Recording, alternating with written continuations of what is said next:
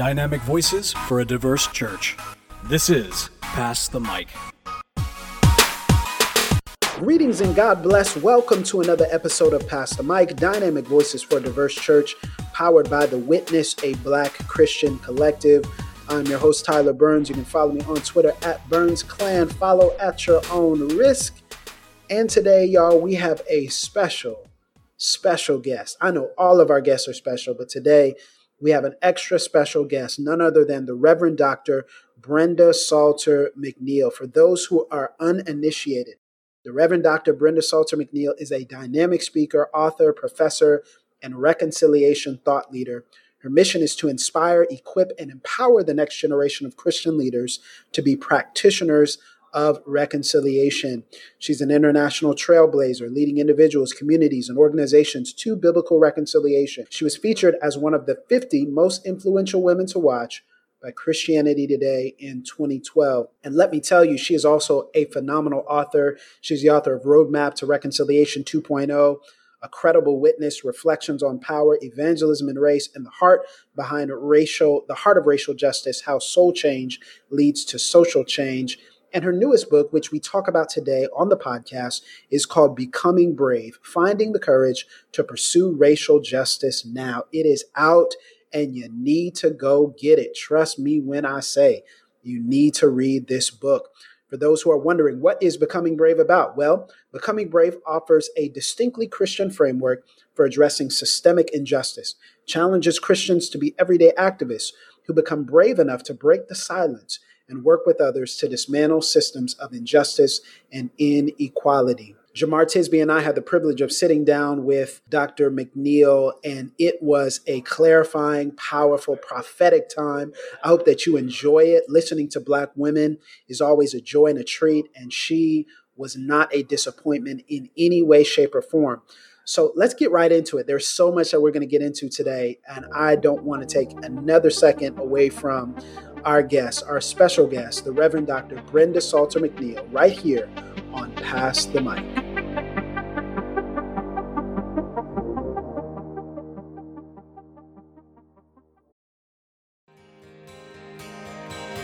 This episode is brought to you in part by Baker Publishing Group. Most of us don't want to spend our lives being time wasters, space takers, binge watchers, or game players. We want to be difference makers. But maybe we make changing the world a little more complex than it really is. Making a difference isn't measured by a viral post or a name on a building. It isn't determined by a following or a fan base. Want to make a difference? Focus on just one person at a time. That's the secret of the way of Jesus. In his newest book, One at a Time, Kyle Idleman invites us to better understand the surprising habits of Jesus and the power of small things done with great love. He challenges true disciples to fully commit to the unexpected Jesus way of changing the world by loving people one at a time. Baker Bookhouse is pleased to partner with Christianity Today to offer a special discount on your copy of One at a Time. Visit bakerbookhouse.com by February 28, 2022, and use promo code ONE2022. That's O N E 2022 to receive 40% off with free shipping.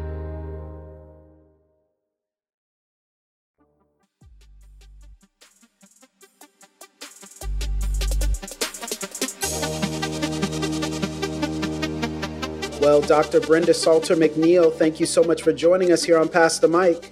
It's my pleasure to be with you. Well, I just want to do proper protocol, and we've already done your intro, so you'll hear all the great glowing things that we have to say about you. But I just want to give honor to whom honor is due. When it comes to reconciliation and justice in the church, there are very few names that should come before yours. Uh, so thank you for how you have paved the way for so many of us in this conversation. You were having it long before many of us were. And so I just want to give you honor and deference in that regard. I appreciate that. You know, sometimes we pick things and other times things pick us. So mm. I don't take mm. credit for this. It feels almost as if this was the call of God that I didn't know was on my life. And I, uh, through a series of steps uh, of obedience, found myself in this calling. So I'm grateful for my longevity as well. You know, it's interesting that you mentioned that because one of the first things I wanted to talk to you about is this book is is called Becoming Brave, and it's certainly not the first book that you've written.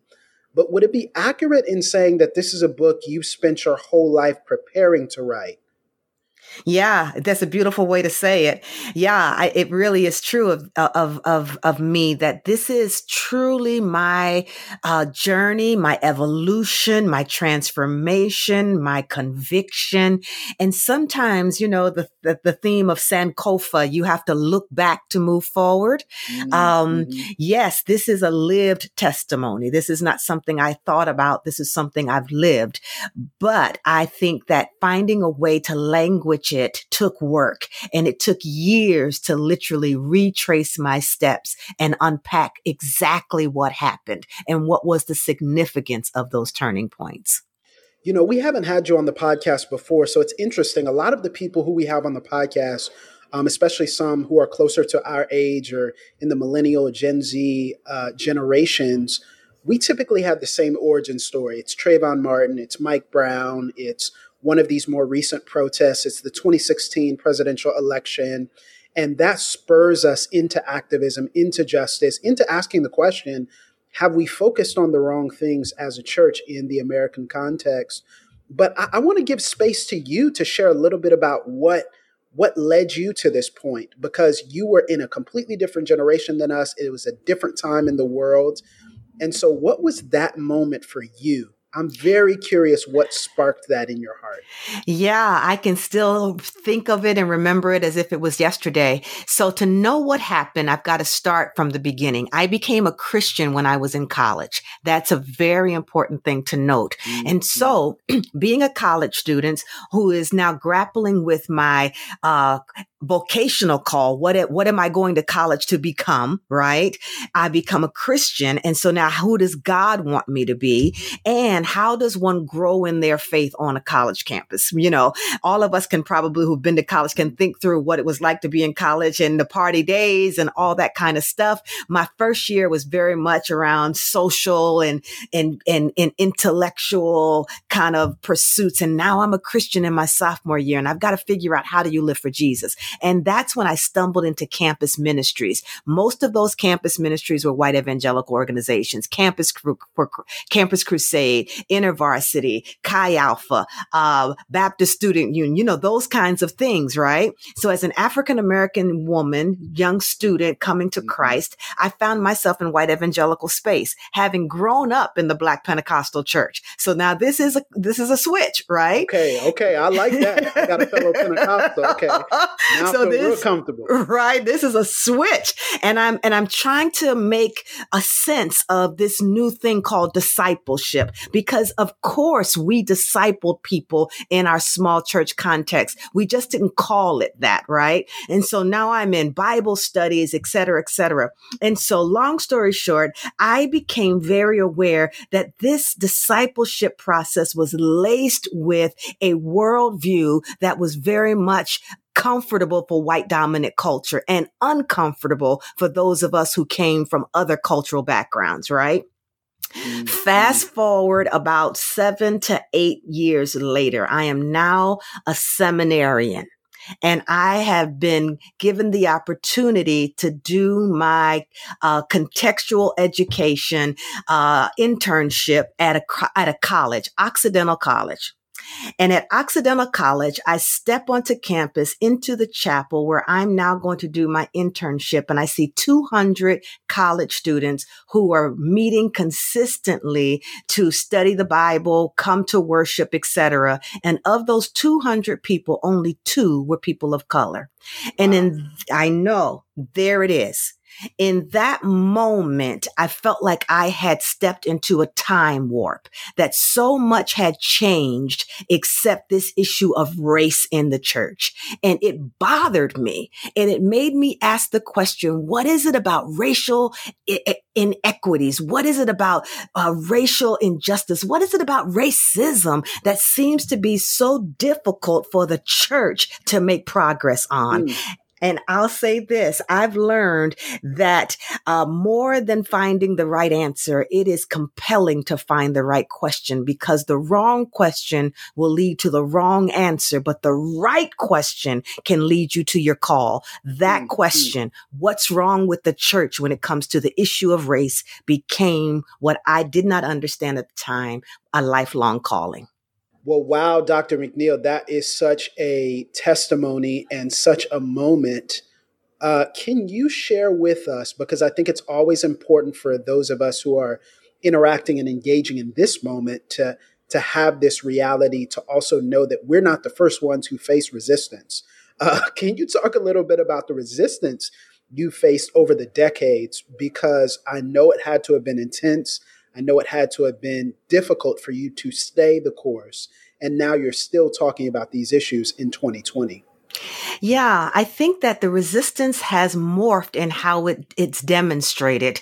Uh, when I first got started, it was subtle. It was kind of like if you do it more like this versus that. If you're uh, biblical, because you know we we we want to hear this message, right? But and watch for the but. Always watch for the but. We want to hear this, but you know, um, we had someone and he or she seemed so angry, and so you know, uh, if you if if you do it in a way that doesn't feel as if it's uh, uh accusatory, uh, if you if you avoid uh, controversial social political issues because see those are divisive and it's as if you know people are trying to bring their agenda so if you show us that this is biblical so the resistance was a very interesting kind of we're we're we're for it but on our terms and wow. if you do it on our terms, oh gosh, Will, like this will be great, right? And and because as a speaker, there is a a amount of respect that one must bring to the the speaking preaching moment. We respect our audience and it's not to bleed on the sheep or to bring our own per- personal agendas, right? We are, and we are wise enough to know how to do our jobs well and to do it with respect for the people to whom we're speaking. However, as time went on, I began noticing that those requests to do it on our terms literally was a smokescreen to conflate diversity, i.e., having a diverse speaker, a person of color, a woman, etc., to, to grace our stage, to be a part of our conference, to come speak at our church. That was being confused with true reconciliation. So people were basically being able to say, well, we had Dr. Brenda Salter McNeil, so then we're good. And I began starting to push against that. And when, when I began to push against that conflation of diversity and reconciliation and being very clear that they're not the same, you have not done the work of reconciliation because you had a black woman come speak at your conference. That's when people began saying things to me like this. And this is a quote from a white man who somehow must have heard me speak someplace. He said this on my Facebook page. I don't know who he is. He looked to be based upon his picture in his in his mid 40s or so and he said this and I quote we liked you better when you just quoted bible verses my goodness mm. mm-hmm. wow shut up and dribble now i did mm-hmm. Uh-huh, exactly. So I deleted him from my Facebook page because not in my house, but I think he spoke the, the resistance of which you speak that we'll listen to you. We can, uh, we can allow your prophetic voice to speak as long as you do it in a way that does not raise the issues we don't want to grapple with. As long as you stay in the Bible and don't make it relevant to social political issues, then we're good. As soon as you start doing that, then we liked you better when you just quoted Bible verse. So I I would you've already sort of touched on this and maybe just teasing it out a little bit. I think our word choice on these topics really matters. And so in the subtitle of Becoming Brave, you said finding the courage to pursue racial justice mm-hmm. and and and I use that same language too. So I wonder if you would talk a little bit about your choice of that language of racial justice versus diversity or racial reconciliation or or any number of terms you could have used.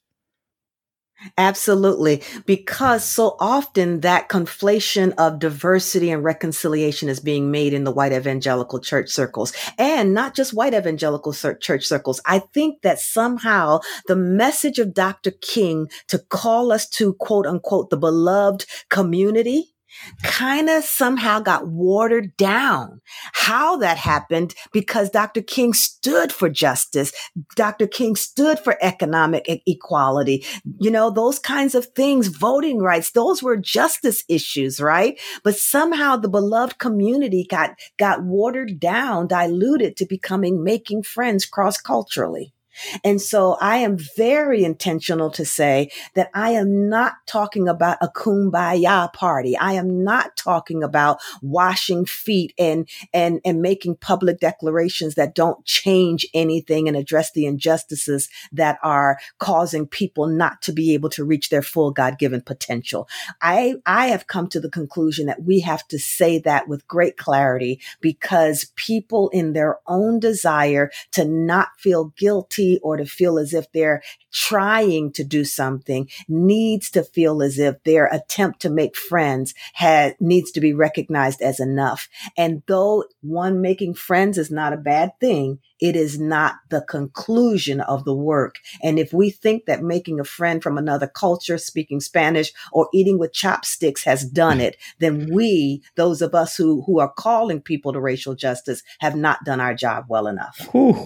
So if you're listening to this, you need to go ahead and pause, run that back, sit with it a little bit. Oh, that's so great. Go buy the book. Too. You just need to go ahead and buy, go buy that book. Um, Yes, and speaking of the book, it's it's so brilliantly written because you've done it concisely but powerfully. And one of the ways you demonstrate that is is centering um, much of the narrative around the story of Esther who is often tokenized but rarely given the nuanced treatment that you give her.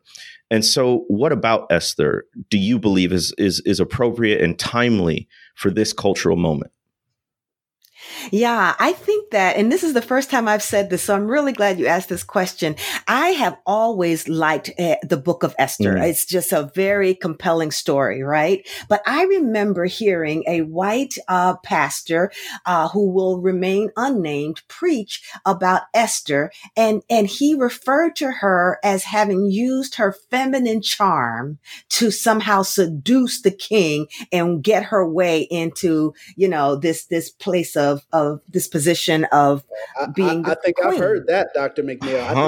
I think, I, think I'm, and, and, I think I know what you're talking wow. about. And I thought to my see, that's why we need the the multiple voices and perspectives. That's why diversity does matter because when I look at that text, I do not see a woman who was a floozy who somehow kind of wormed her way and used her feminine charms and batted her eyelashes and put on her lipstick and got this man to like her. This is like the children, the young girls who were taken away from their parents and, and, and by the Boko Haram and the parents were begging mm. them, bring back our girls. This is that story. And so it became, I think, a, a kind of irritant that made me work on Esther. I felt like this woman's narrative is a prototype of the type of young emerging leader that I see coming up right now who may not see themselves as worthy of leadership, who may not see themselves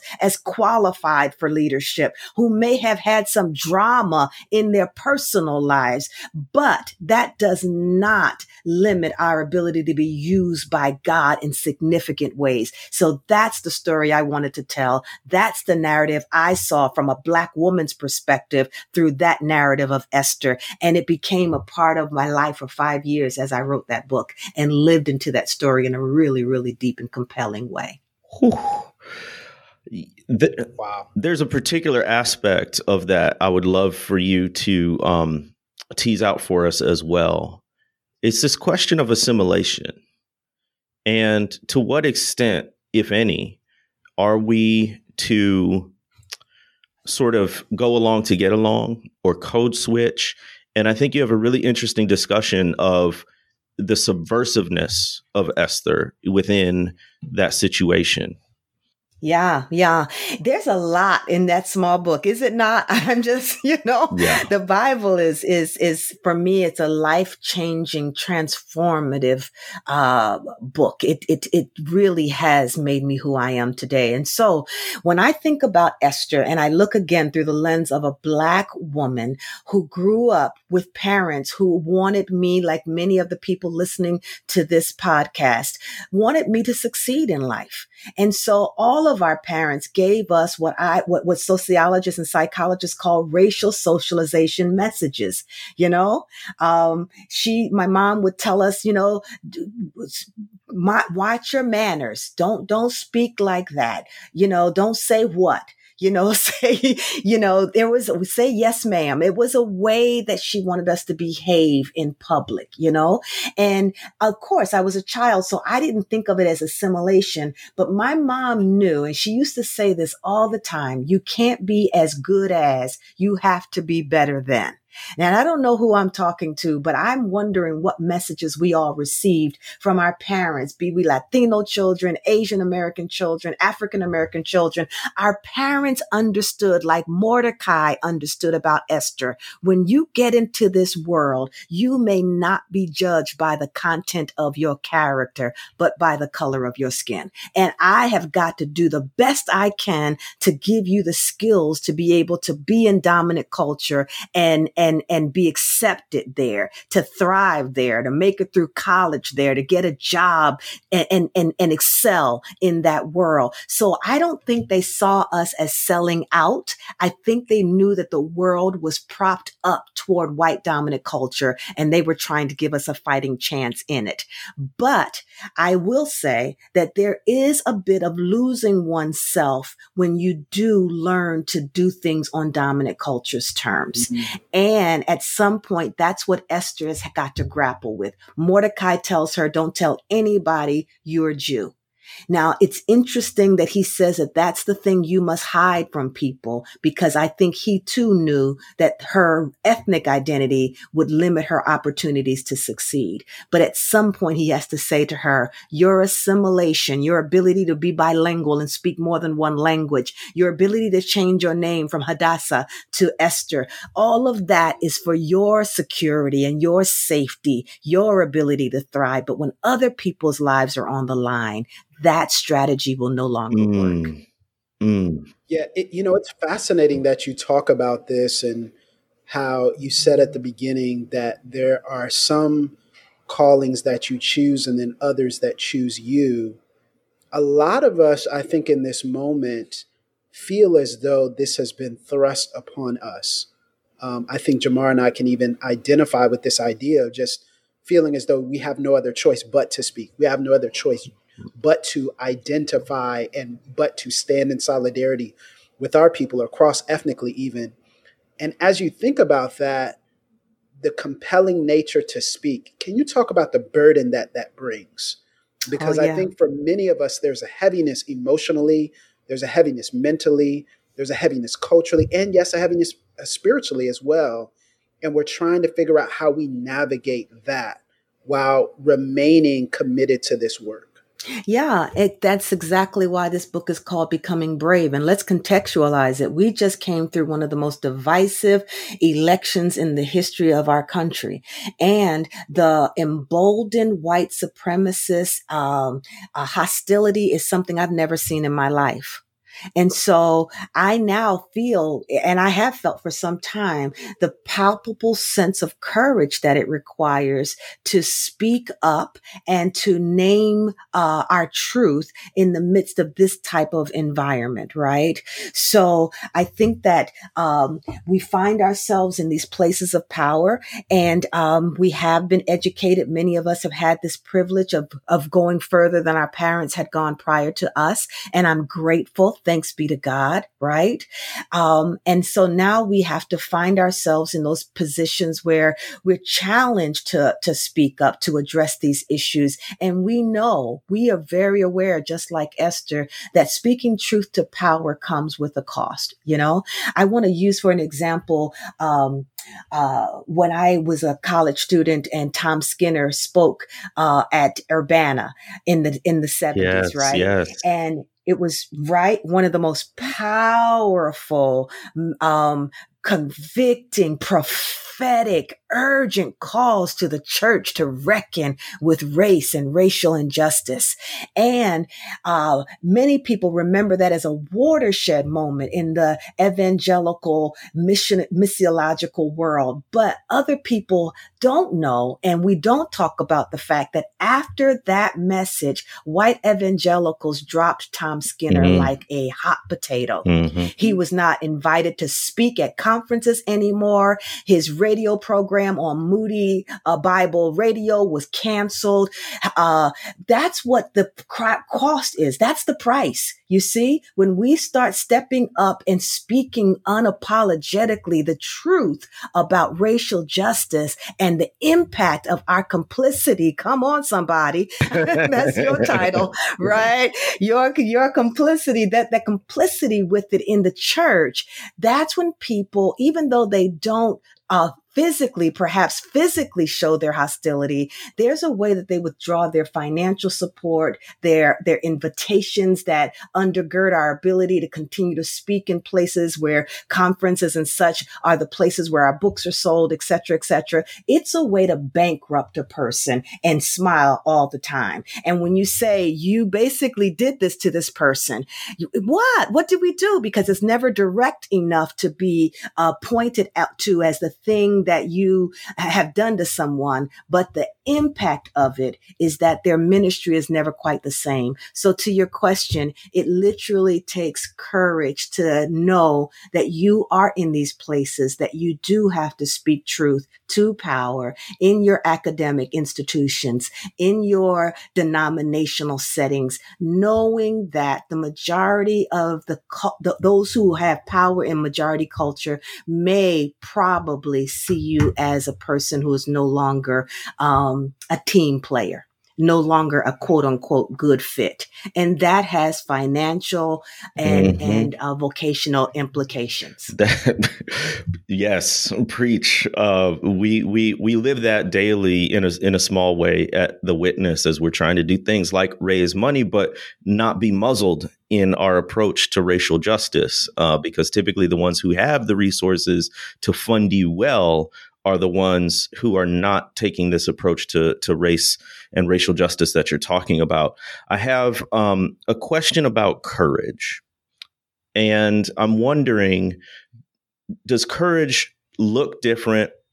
What are the similarities or differences between people groups? Is courage different for white people, or does it look different for white people than it does for Black people and other people of color? Uh, can you explain maybe some of the differences or similarities? Sure, absolutely. I, I have come to believe, and I say this as I do trainings and consulting, that it is, it's not true that all people need to do the same work. And I'll tell you, um, I was challenged around that and it has been a really good thing. Many younger people are saying, Hey, I don't even want to use the word reconciliation anymore. I want to replace that with reparations because reconciliation just seems to continue to be this notion of everybody coming to the table table and working together. And it never quite says that something has been broken and someone has broke it and we need to figure out who has to do what to fix it. Right.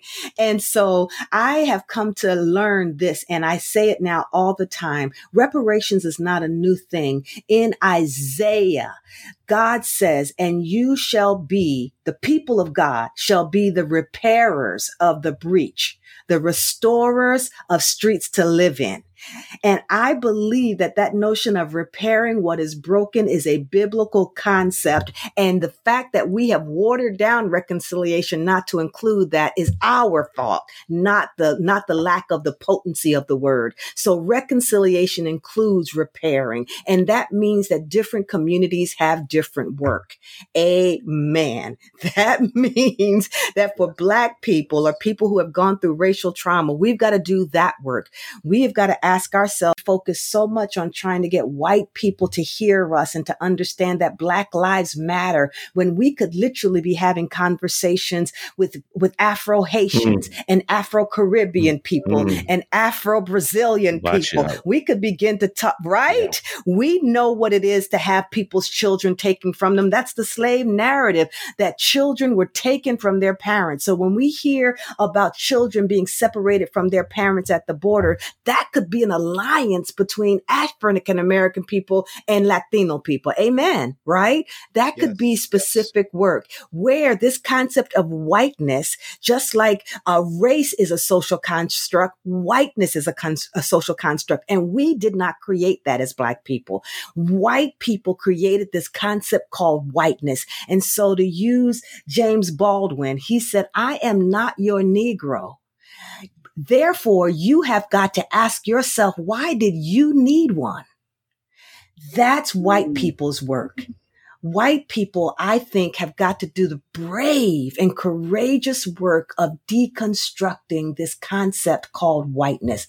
Ta-Nehisi Coates has said, those who believe themselves to be white, where did that come from? Where did that, why did that come forth to replace being Irish or Polish or German or Italian or French. Why was white the new construct? And we both know, Jemar, that that came historically from someplace. Mm-hmm. And that has to be deconstructed by white people in order for them to heal and be able to move forward in this conversation toward the kingdom of God. And anybody who thinks that I have some hobby horse that I'm trying to promote, I love God.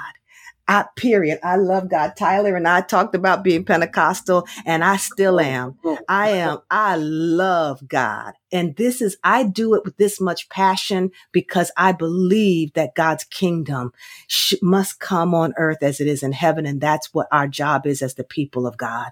We're supposed to be microcosms of the kingdom of God on earth as it is in heaven. And that's why I care so much. That's why I get so strongly uh, passionate about it. it. It's motivated by deep love for God and God's people for me.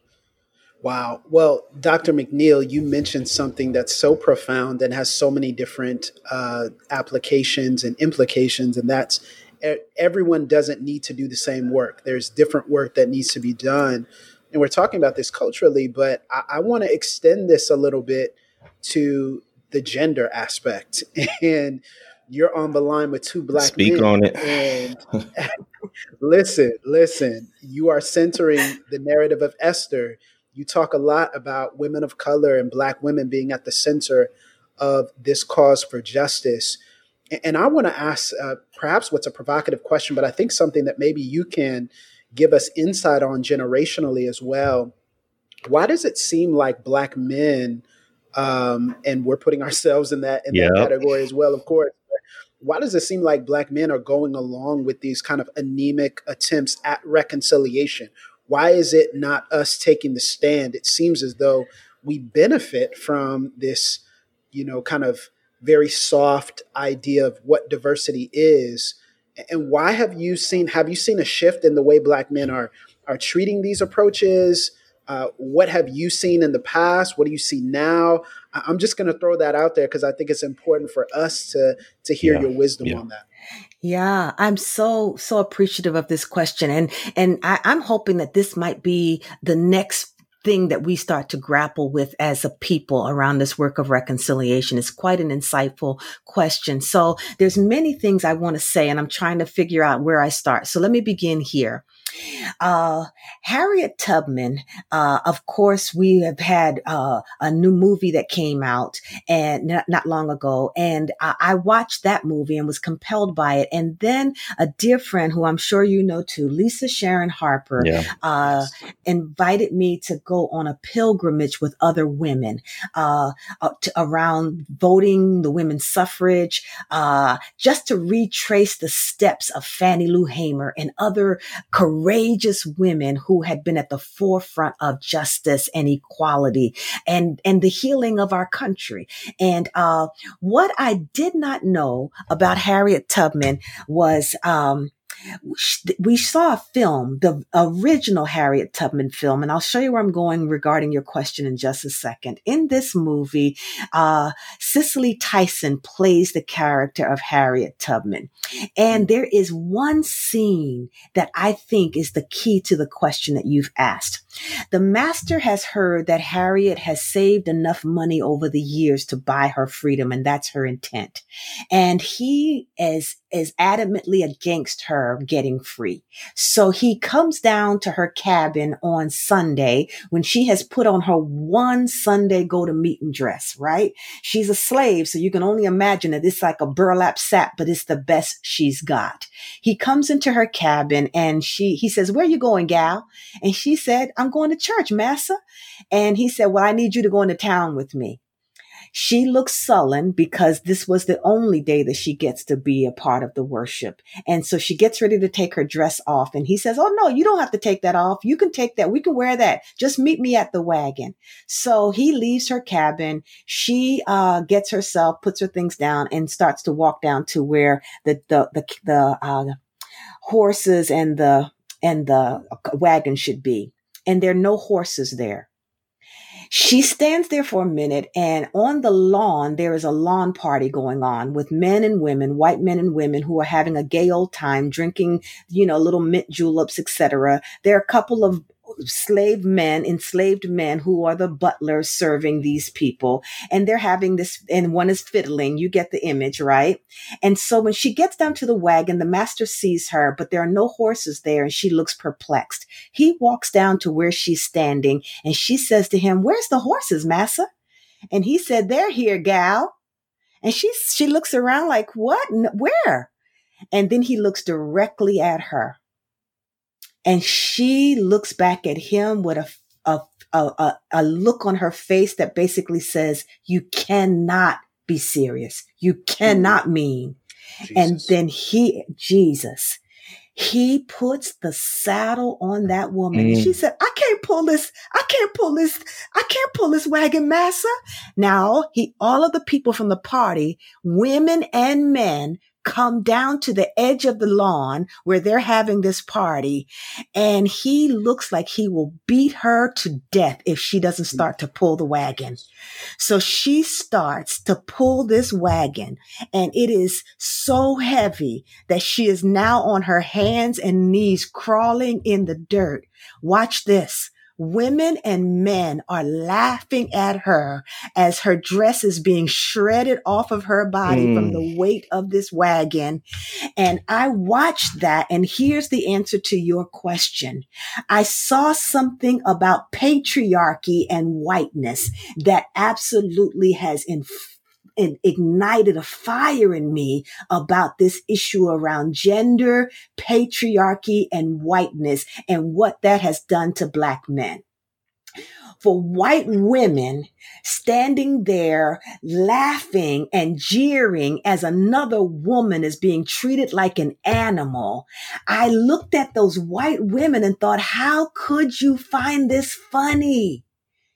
How could you watch a woman being dehumanized by this man and you find that funny? Well, what whiteness says to white women is if you will side with us as white in, in, in whiteness, you will then have access to our power. Not because you're a man. You'll never be a man. Hence you don't have voting rights, but we're your brother. We're your father. You're, we're your son. And by your proximity to whiteness, you have access to power. Ah, black men, those butlers standing on the, on the lawn. Their silence, their complicity is you will never be white. But because you are a male and not a female, if you stand with us, you'll never have the power we have, but you'll have some access to power because of our patriarchy. Jesus. Wow, Jesus. And so that's what I see playing out in history, from history to the present day, that white women side with white men because they have access to power through whiteness. I think black and brown men find themselves siding up to male patriarchal power. They'll never be white, but because of their maleness, they have some access to power. And that's what we're seeing in government today. It's appalling to me, but it's about the core concept that the the top of the heap is white males. And there, there's a gradation under that of who then has access to power. And black women are not at the top of the heap.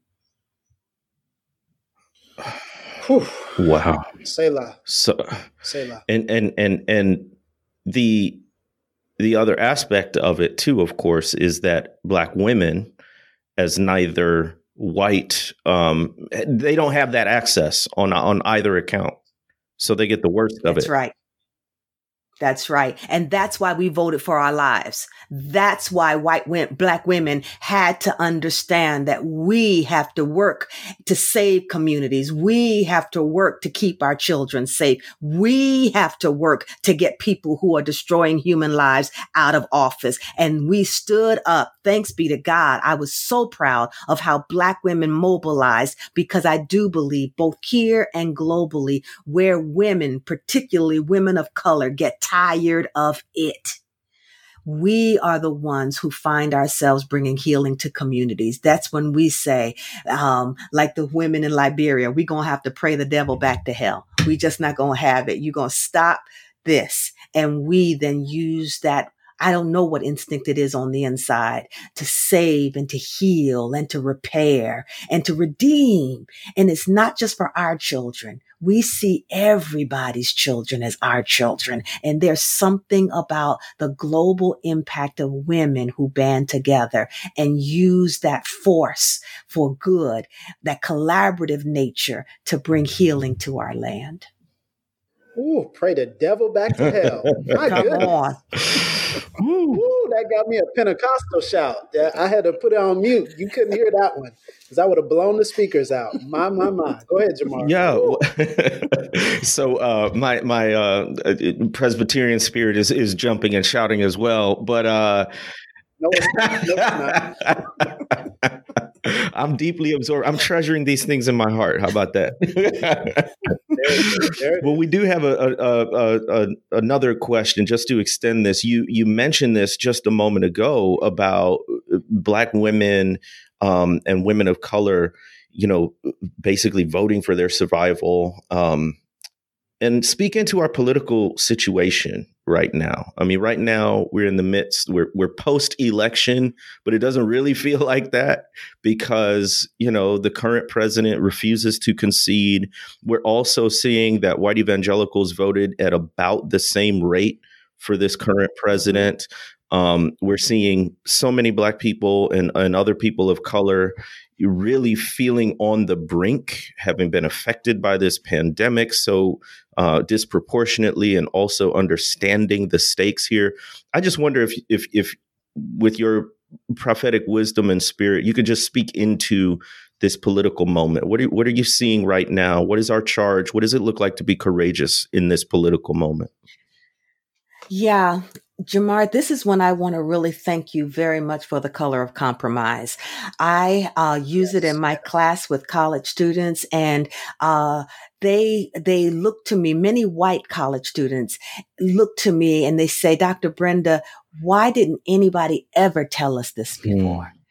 Uh, and so the first answer I would say in, to your question about this election is that it is a very, very, very gut wrenching, painful reality that this is not new. And that the revisionistic history that we somehow have turned a narrative about our united uh, commitment to uh, justice for all just ain't true. just as it has not been true Mm-hmm. and it's not ever been true historically the white church now it breaks my heart literally because i drank the kool-aid and i kind of thought that this was a lack of understanding about the biblical narrative but now i know that the bible has been used consistently historically to give justification for the same kind of racial hostility bigotry and divisiveness that we're seeing right Yeah. now this is not hmm. new I wish it were new. I might have a little hope if I thought it was a new thing that came out of nowhere. This has been there and has always been there. And so I think that what we're seeing right now is our inability to grapple with our history, is our inability to tell the truth about who we really are and how the Bible has been used historically to do exactly what it's doing right now. It just keeps showing up in different forms, but it's the same old story with a new dress on and I, I need us to call a thing a thing. That's that's the newest thing that's happened for me. I just have to name it and call it because there it's just true that uh, the the the justification for injustice has been a part of the white narrative, unfortunately, since slavery. We know that there was a slave Bible where certain voices were ta- verses were taken out. We know that that the, the faith was used to to condone slavery and to cause people to be submissive. We know that the Bible was used to colonize other people and to take land yeah. away. We know that that is just plain true. So when I see people doing voter suppression now and, and, and finding ways to justify injustice and to make police brutality okay, it breaks my heart. It causes me literally to lament more than I, I, I can express. I feel it all the time, but I have got to say with everything in me that we're not going to turn this around until we grapple with our history and tell the truth about where we have been, where we have come from, and what we have never healed. Uh, we can't keep putting band-aids on it. So that's what I've come to believe. I've learned things like this is true. You had to be a Christian to be in the Ku Klux Klan. Did you know mm, that? Mm. It it wasn't like you happened to be a Christian and you got in the Ku Klux Klan. It was a prerequisite to be a Christian to get in it. Ooh. See, Selah. That's a moment. Yeah. That's yes, a moment. That yes, that's why is. the cross got burned. That's why it was a cross burning. It was people thought that was an expression of their Christianity, and so people voting for Donald Trump, a person, seventy million people. That's a lot of people. That's half of our country of who keep justifying it, who keep finding some scriptural gymnastic way to explain Cyrus and and some kind of prophetic, uh, um, you know. Uh, uh, eschatological way to kind of explain what's going on other than just saying this is wrong. Mm. Now, let me mm. tell you something, and I'm going to be straight up 100. I grew up, as I've already said, in a small black Pentecostal church, and them saints were judgmental. Let me tell you, you couldn't, you couldn't lie, you couldn't steal, you couldn't wear a short dress, you couldn't wear red lipstick, you couldn't just, you just couldn't drink, you couldn't smoke, and and they were judgmental all the time. And I saw them as extremely harsh. But let me tell you what I honored about them, and I do to this day. After I got over seeing how judgmental they were, and I grew up, I appreciate the fact that they lived that life, this sanctified life. They lived it every day, all day. What they believed that the Bible said, they did their absolute best to embody that, right? And so I now know that what we're seeing, a person who's been married, uh, what three times or uh, public affairs, five children, mm-hmm. three different women, uh, lying so much that it's become part and parcel with just what he does. Nobody's expecting that it's the truth anymore. Uh, uh, lawsuits from women around sexual impropriety, a, a, a wife who was on the front of a porn magazine, that kind of stuff would not have allowed a person to become a deacon in that little Pentecostal church that I was in. And all I'm trying to say is that the Christians that I knew, though they were judgmental, they were consistent about what they called a sanctified hmm. life, mm. a life that was worthy of leadership. And it wasn't that they didn't forgive you. It wasn't that they didn't pray with you and saw you as a person who needed to grow in your faith. Of course. And I have every right and, and belief to believe that anybody, even this person that I've just referenced, has the ability to grow and, and learn. But that person would not have been put up in a position position of leadership as an example to follow. And that's my beef with the mm. church, that the church did not pick, and this is not about partisanship for me. I've had many a Republican uh, uh, president, and I probably will have another in the future. The problem with me was the type of person that they chose. My problem is the justification with the, the with the immorality, the lack of truthfulness, the lifestyle, everything about this person, the cussing in public, children not being able to watch the president of the United States, that kind of stuff would not have been tolerated by the Christians I know. And what has happened as a result? It's caused Christianity to come in question. People don't want to hear people like Franklin Graham, and I don't blame them. They don't want to go to Liberty University, and I don't blame them because they've seen so much hypocrisy that if that's the God you know, and if that's the God you're trying to introduce me to, no thank you. And that's the problem we face right now. The credibility of the gospel is on the line based upon this election and how Christians have been complicit in it. Wow. Wow. my, my, my. We have Dr. Brenda yes. McNeil. Wow. I feel like we've had three or four sermons in this podcast, and I mean that in the best possible way. So much to to to, to think about and process. Let me let me ask you one more final question. We can hear it in your voice, and it's so justified. The the righteous anger against it, about injustice. And the way I tell people is if you love God and you love holiness, you will be angry about injustice. And yet we are also people of hope. But I say that fully cognizant that sometimes hope is even weaponized against us in the sense of trying to rush us past the anger or rush us past the lamentation. Can you just speak to that tension, perhaps, if there is one, between this righteous anger and this eschatological hope that we have as followers of Jesus? Yes. Just recently, I um, preached on the book of Jonah. And uh, it fell, the lot fell to me to preach on Jonah. It was a sermon series that our church was in, and um, it was life changing for me because for the first time in my life, I knew what it felt like to want to go the opposite direction of what God calls you to do. Hmm.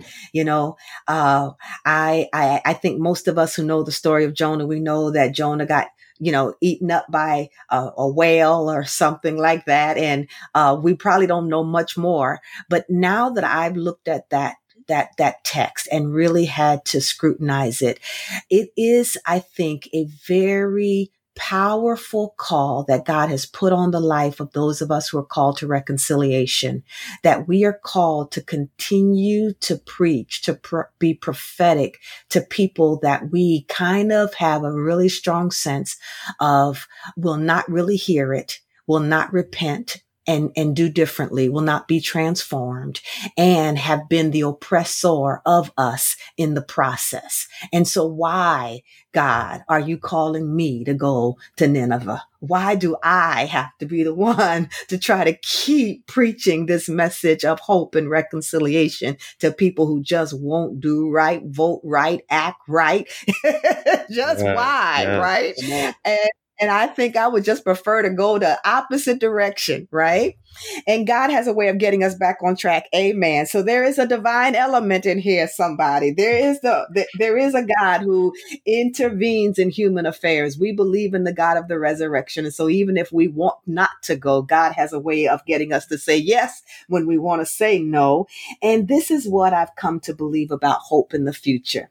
I believe that God is active in human affairs. I believe that God wants uh, to, to redeem and God wants to transform both the oppressed and the oppressor. I believe that reconciliation involves both. It is not just about the Jonahs or the Joniahs of society who are going to get the, the blessing and the grace of God. I believe those who we see as our opponents, as those who are oppressors, those who are in the dominant culture who we feel are just misguided, wrong, and painfully uh, uh so. So much so that people's lives get destroyed as a result of the way they vote or, or manage or mismanage the world around them.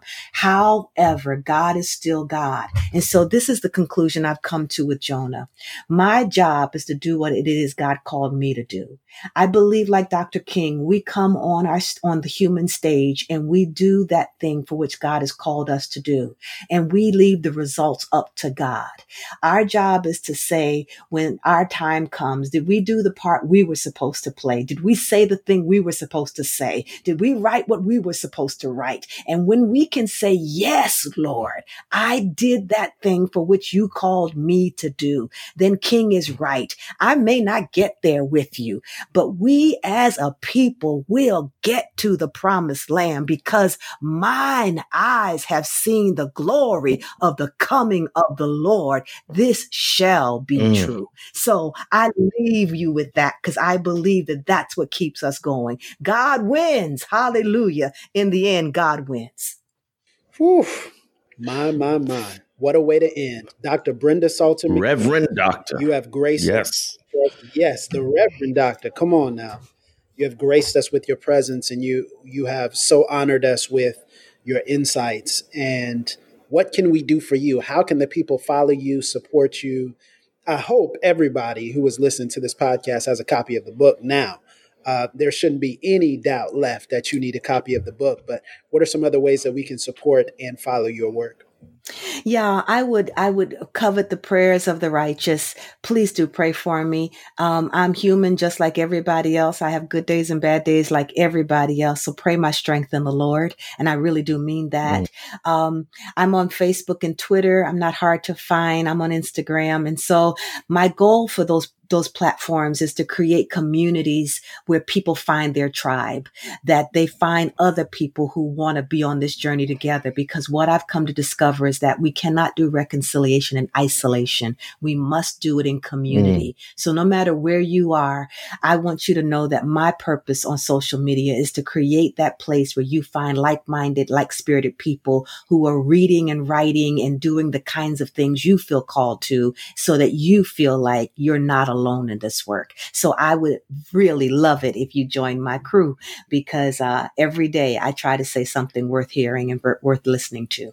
Dr. McNeil, thank you so much. Uh, we are indebted to you in so many different ways, and I wish you could see Jemar and I's text. My goodness, uh, we just praising. it was a, we got to praise. We're not in person, otherwise you would see us standing up, clapping, raising hands, and yes, yeah, exactly. Um, exactly. But yes, listen, you have blessed us. You have blessed us. You have blessed us, and I thank you because I know this is hard earned wisdom, uh, uh, wisdom gained through a lifetime of trials and uphill battle, but also joy in the Lord. So I can't wait to share it, and thank you for sharing with us.